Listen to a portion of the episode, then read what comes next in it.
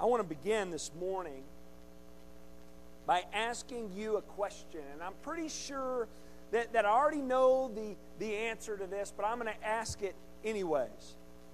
How many of you love watching your kids and grandkids open up presents on Christmas morning? Raise your hand. Yeah, that's most all of our parents and grandparents in here, right? Isn't it fun? Yeah. Well, imagine this scenario with me if you can. Imagine it's Christmas morning and you go into your kids' or grandkids' room to wake them up, to open up gifts, and they don't want to get up. And when they finally do, they have no interest in opening the gifts under the tree. They don't run in to see which gift is theirs. They refuse to, to open the ones that have been given to them, and instead they leave them wrapped nicely and sitting under the tree. Now, that would be odd, wouldn't it? I don't think that has happened very often, if ever. But what if it did? Let me give you this scenario. This is a bit more believable. You it's Christmas morning and you go into your kids to get them up and they jump up and they run in and they open up their gifts, but they throw the card on the gift to the side that has the name of who the gift is from. And they never thank that person, nor do they even acknowledge him or her because they never pick the card back up to read it. Now that happens at times, doesn't it? Until the parents say, pick that card up, see who it's from. Sometimes parents say, before you open that gift, look at the card, because they know it's going to happen, right? Yeah. How about this one? Let's say they open up the gift that you've given them, and they do thank you for it, but then they take that particular gift and they go to their room and they shut the door, refusing to share that gift with their brother or sister, or refusing to let you in the room to watch them enjoy the gift that you've given them. How about this one? Let's say they open up a gift that you give and then let you know that they would rather have had one of the gifts that you gave to their brother or sister. And when they're younger, this happens a lot, right? We learned that with Ava and Edie. They always want what the other one has. And uh, we hadn't figured out how to reverse that mentality yet. One more. Let's say you give your child a gift on Christmas and he or she receives it and they thank you for it, but they refuse to use the gift in the proper way.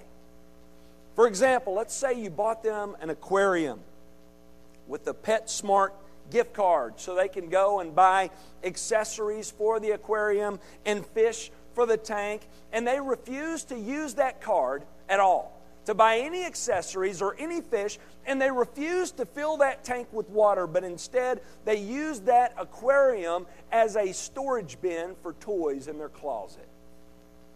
Let's be honest, we would not like any of those scenarios, would we? Parents or grandparents? Yeah. When we give gifts to our kids and grandkids, we first want to see them excited about receiving the gift. We love to see them run into the room and tear open their gifts, and we love to see the excitement on their face when they see that specific gift we bought just for them. We also want them to know that we purchased that gift specifically for them because we love them and we want them to be thankful for all the gifts they receive. We also enjoy watching them use the gifts and, and the joy that they receive from using the gift and playing with the gift that we have, have given them. And we also want them to share their gifts with their brothers and sisters because let's be honest, that makes everyone happier and Christmas more enjoyable. And lastly, we don't want them to take a gift that was meant for a specific purpose and abuse and misuse that gift. If you have your Bibles, turn to 1 Corinthians chapter 12.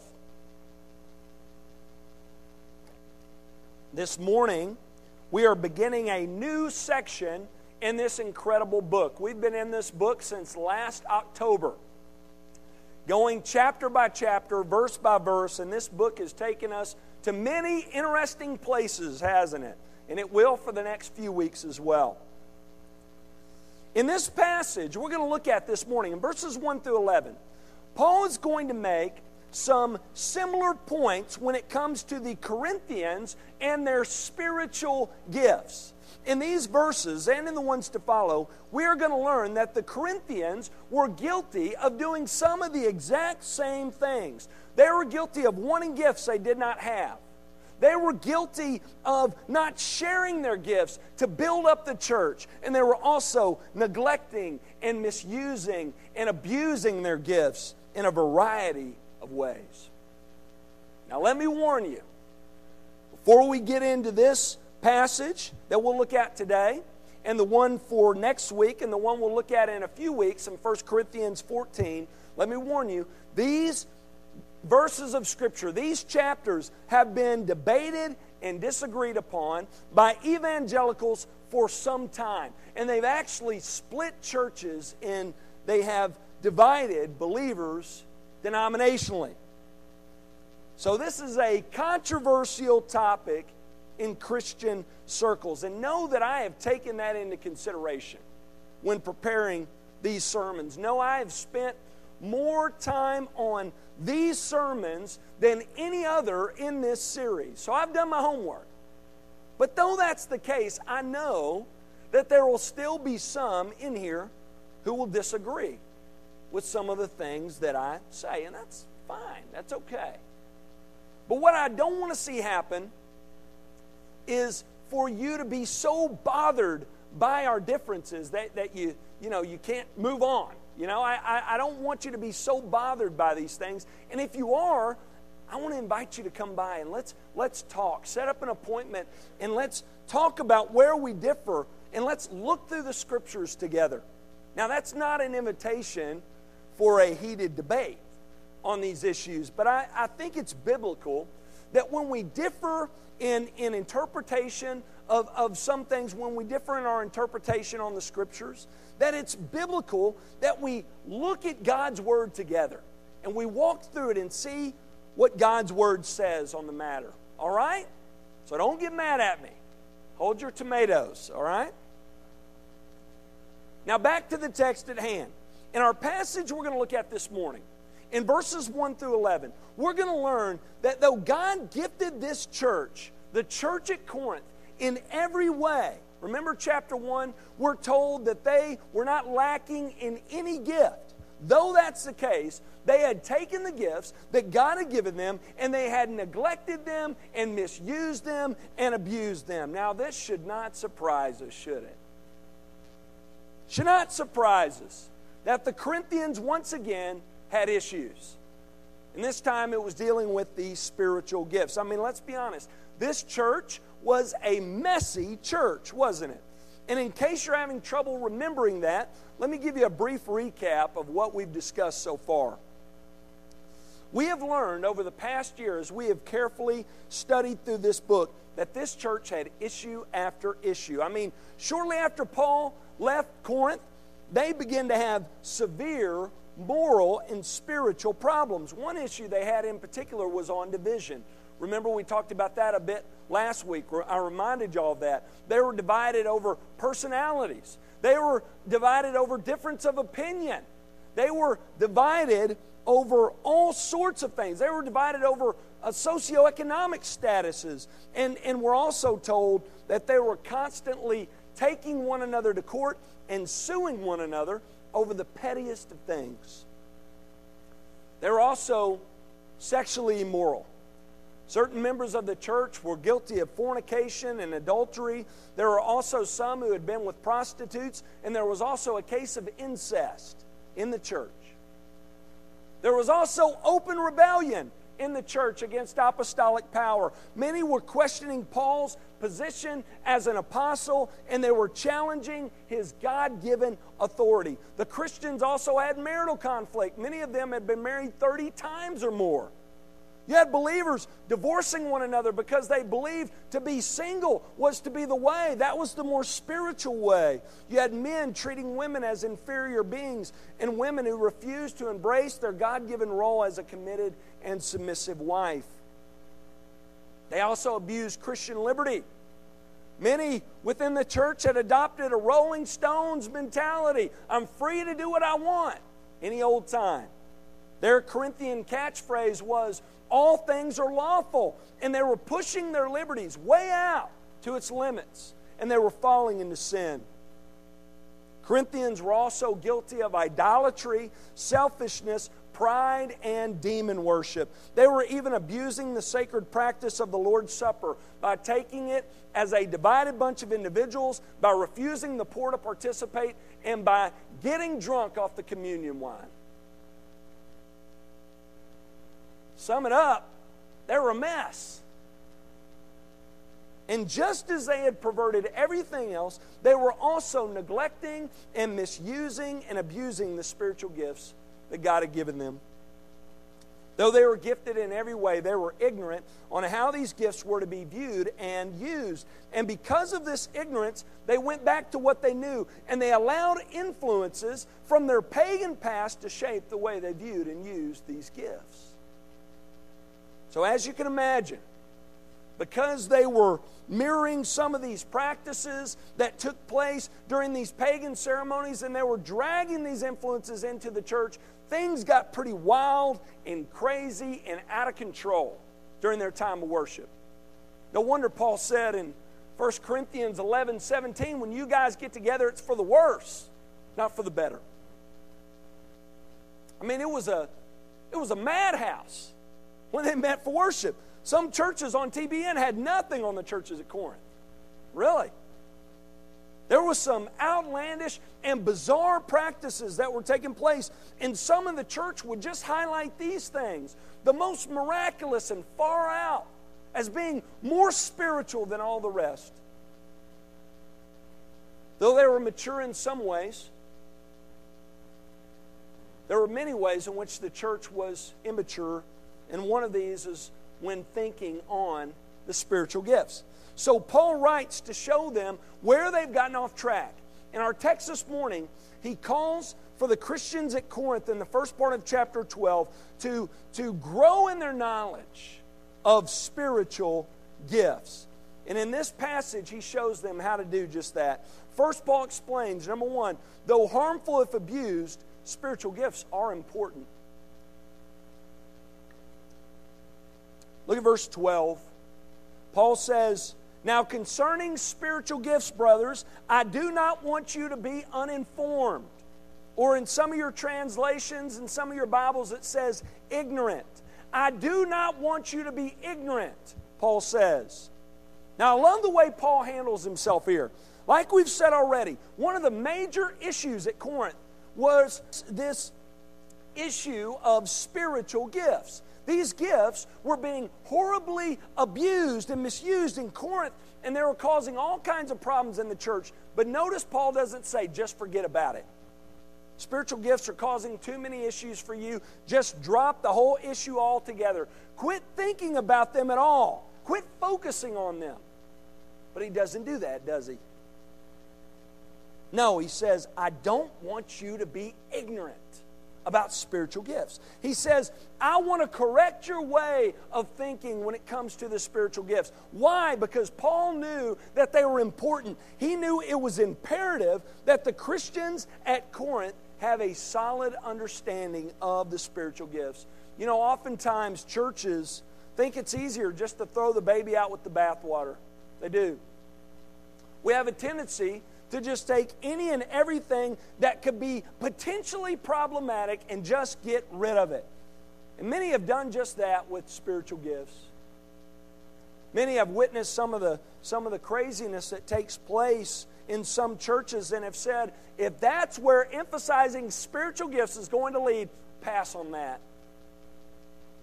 Here's the problem with that extreme just doing away with it altogether. What happens is when we reason in this way, at times we part with things that are truly valuable.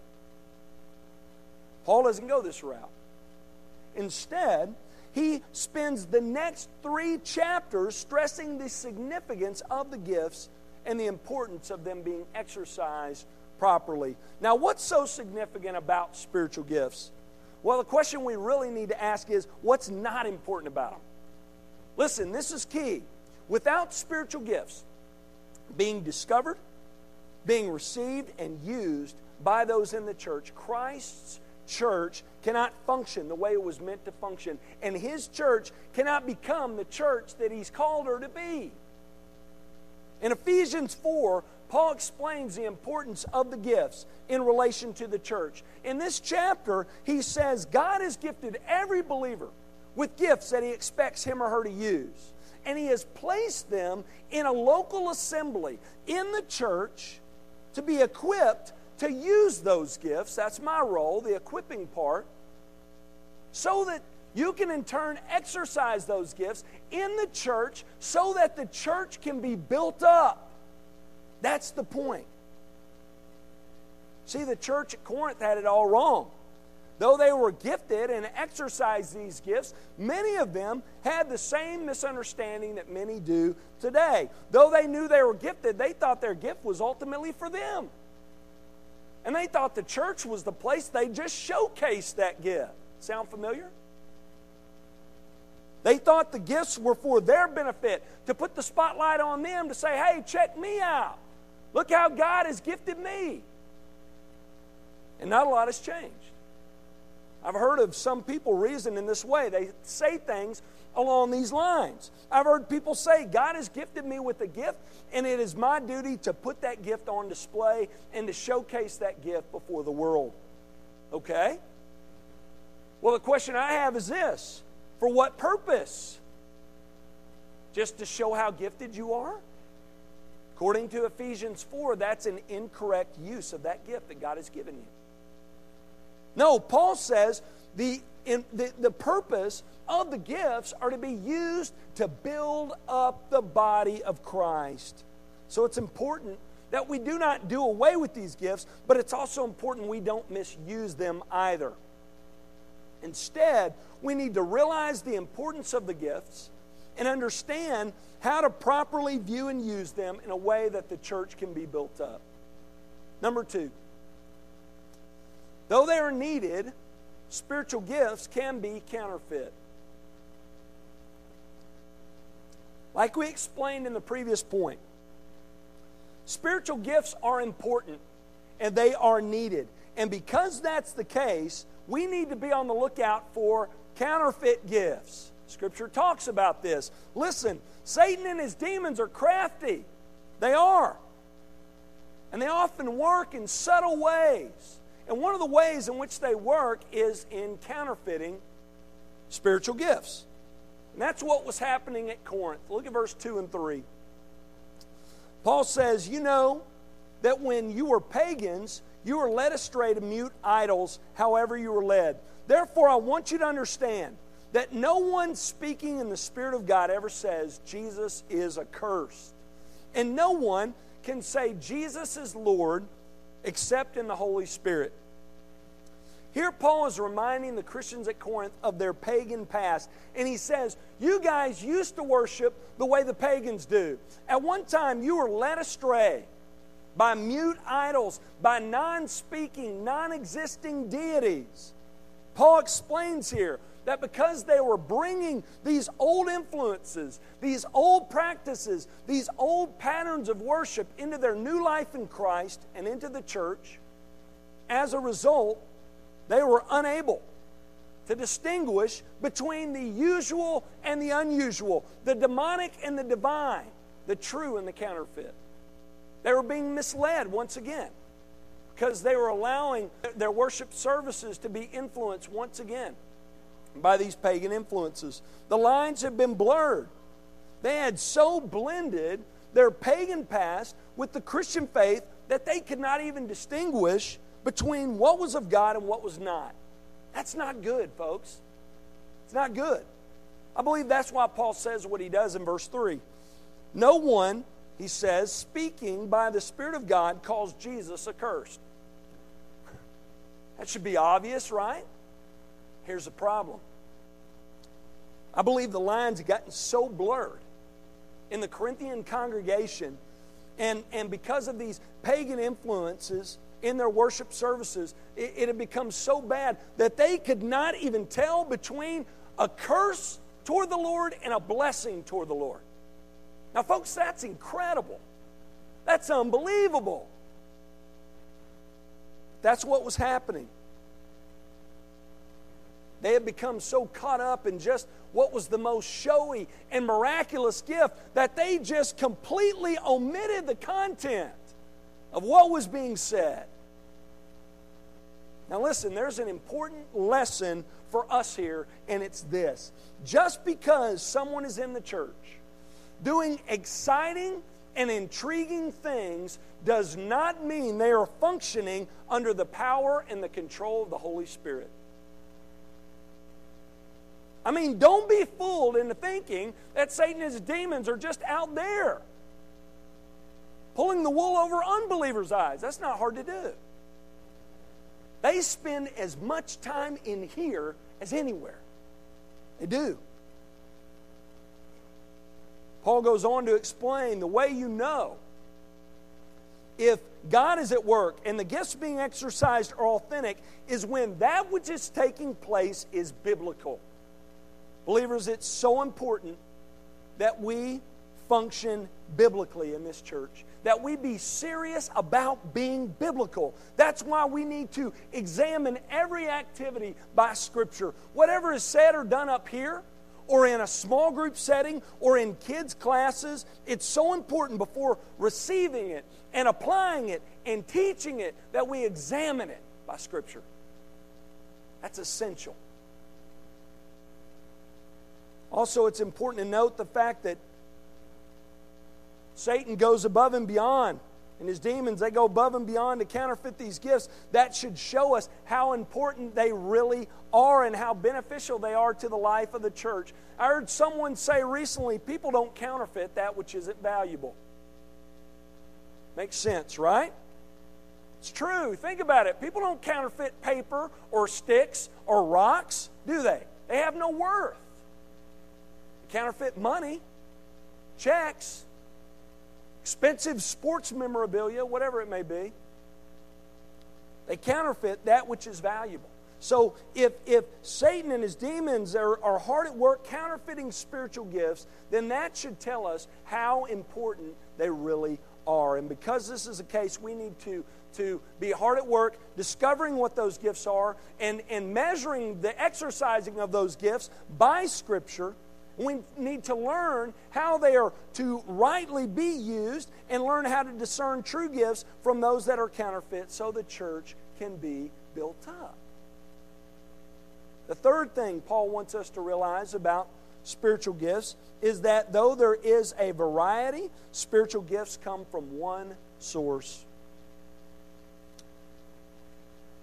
Look at verse 4 through 6. Paul says, Now there are a variety of gifts, but the same Spirit.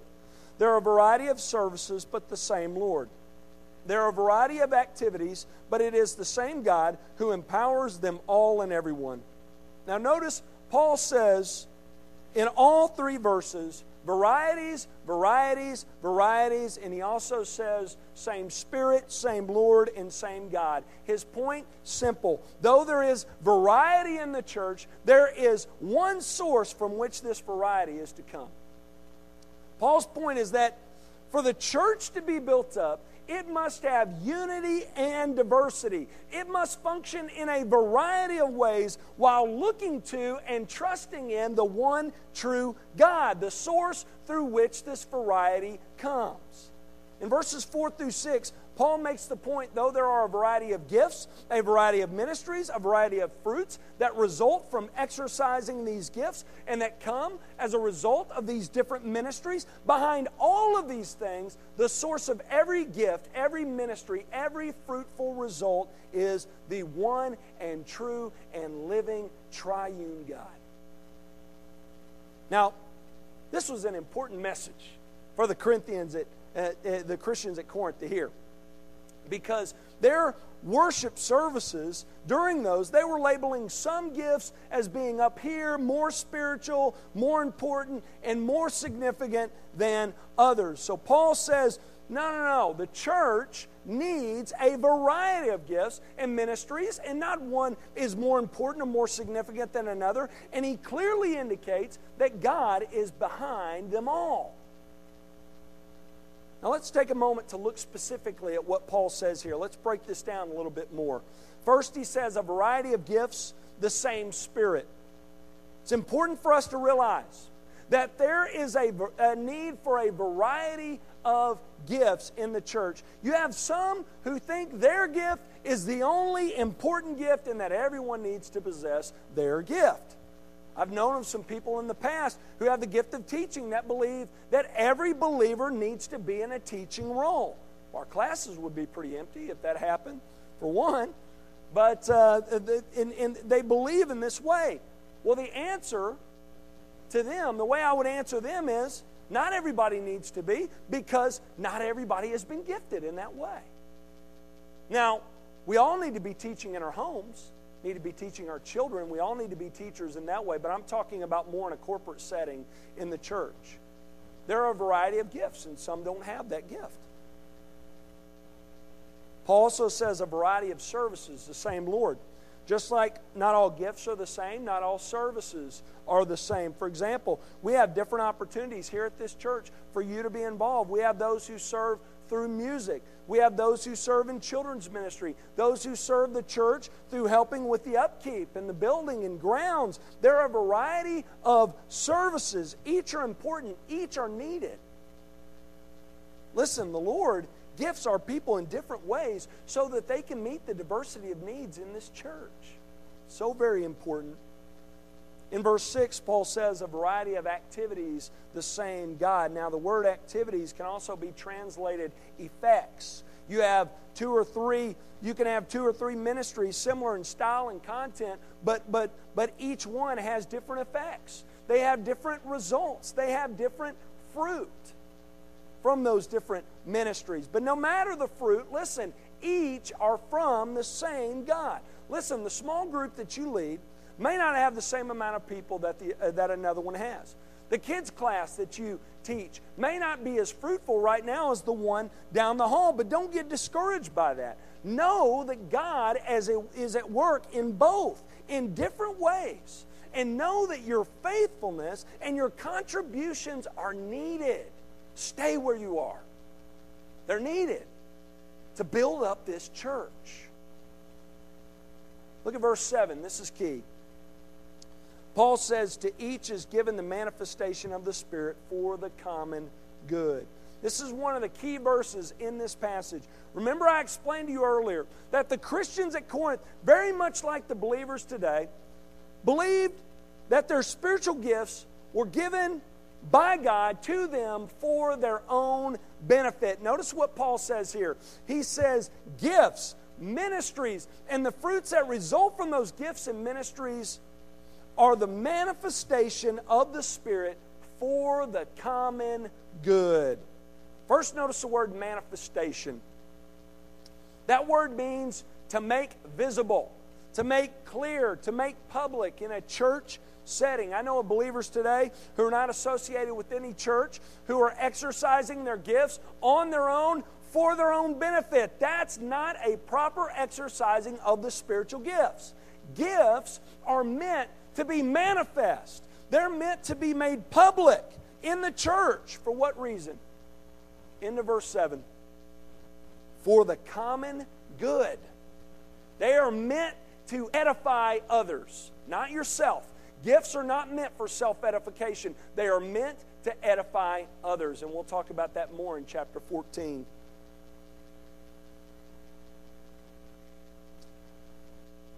Let's close out this passage by spending a bit of time looking at verses 8 through 11. Look at what Paul says here. He says, For to one is given through the Spirit the utterance of wisdom and to another the utterance of knowledge, according to the same Spirit, to another faith by the same Spirit, to another gifts of healing by the one Spirit, to another the working of miracles, to another prophecy, to another the ability to distinguish between the spirits, to another various kinds of tongues, to another the interpretation of tongues. All these are empowered by one and the same Spirit who apportions to each one individually as he wills. Now, this passage, I'm sure, is familiar to a lot of you. This is one of several passages that list out some of the spiritual gifts. Now, I have looked at countless numbers of books and notes and, and have even heard several sermons given by on 1 Corinthians chapter 12 verses 8 through 11. And what many do is they take hundreds of pages or, or several weeks in a sermon series to explain each one of these gifts individually in great detail. Now, I'm going to spare you that this morning, all right? Big sigh of relief. Now, I'm going to explain them in a moment, but just briefly. And here's the reason why. Because as I look at this text, this is not Paul's intent.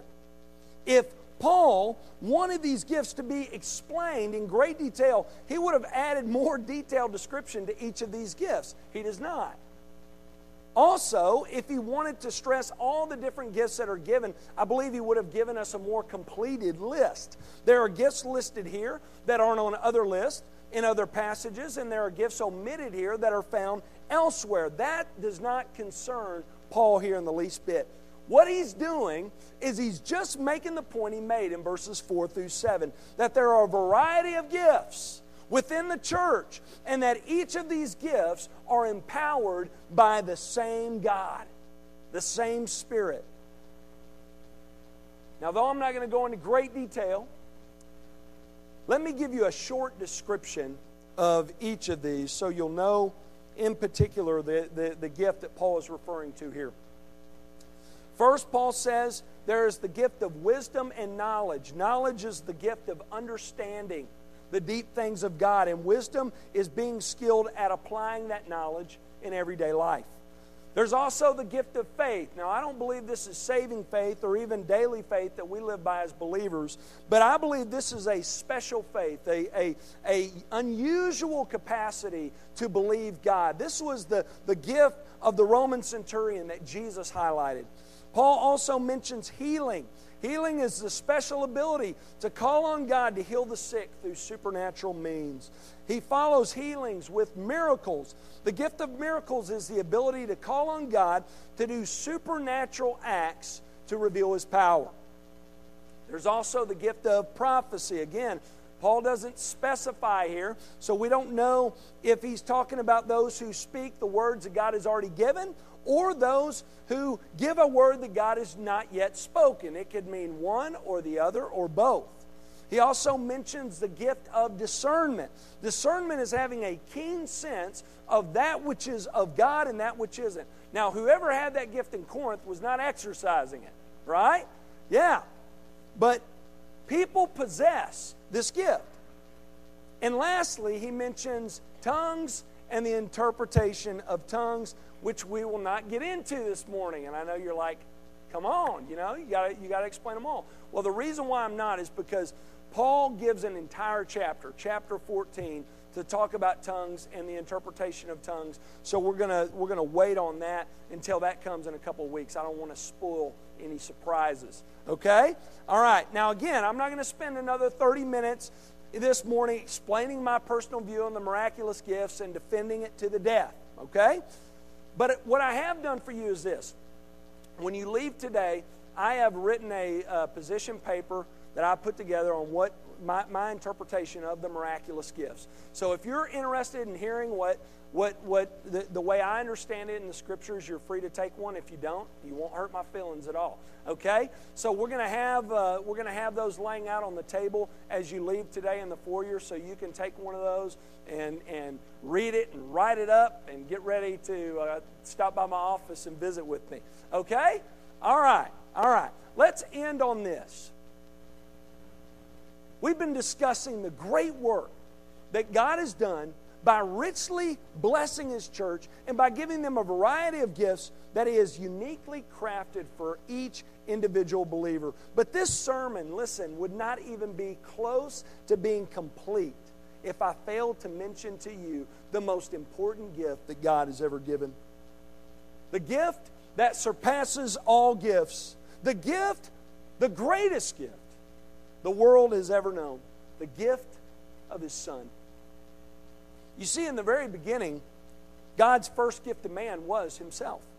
He created a perfect world, and then He made a sinless man and woman who He created in His image to live in perfect relationship with Himself. But like the kids I explained to you at the very beginning, in the second to last scenario that I shared with you in the introduction, when tempted with another option, man and woman, Adam and Eve, decided they wanted something different. They no longer wanted God's gift, but instead they wanted the gift that the serpent was offering and they took it. And as a result, the gift they rejected, that God given, perfect, unhindered, unrestricted relationship with Himself, was broken. Man's ties with the one true God were severed.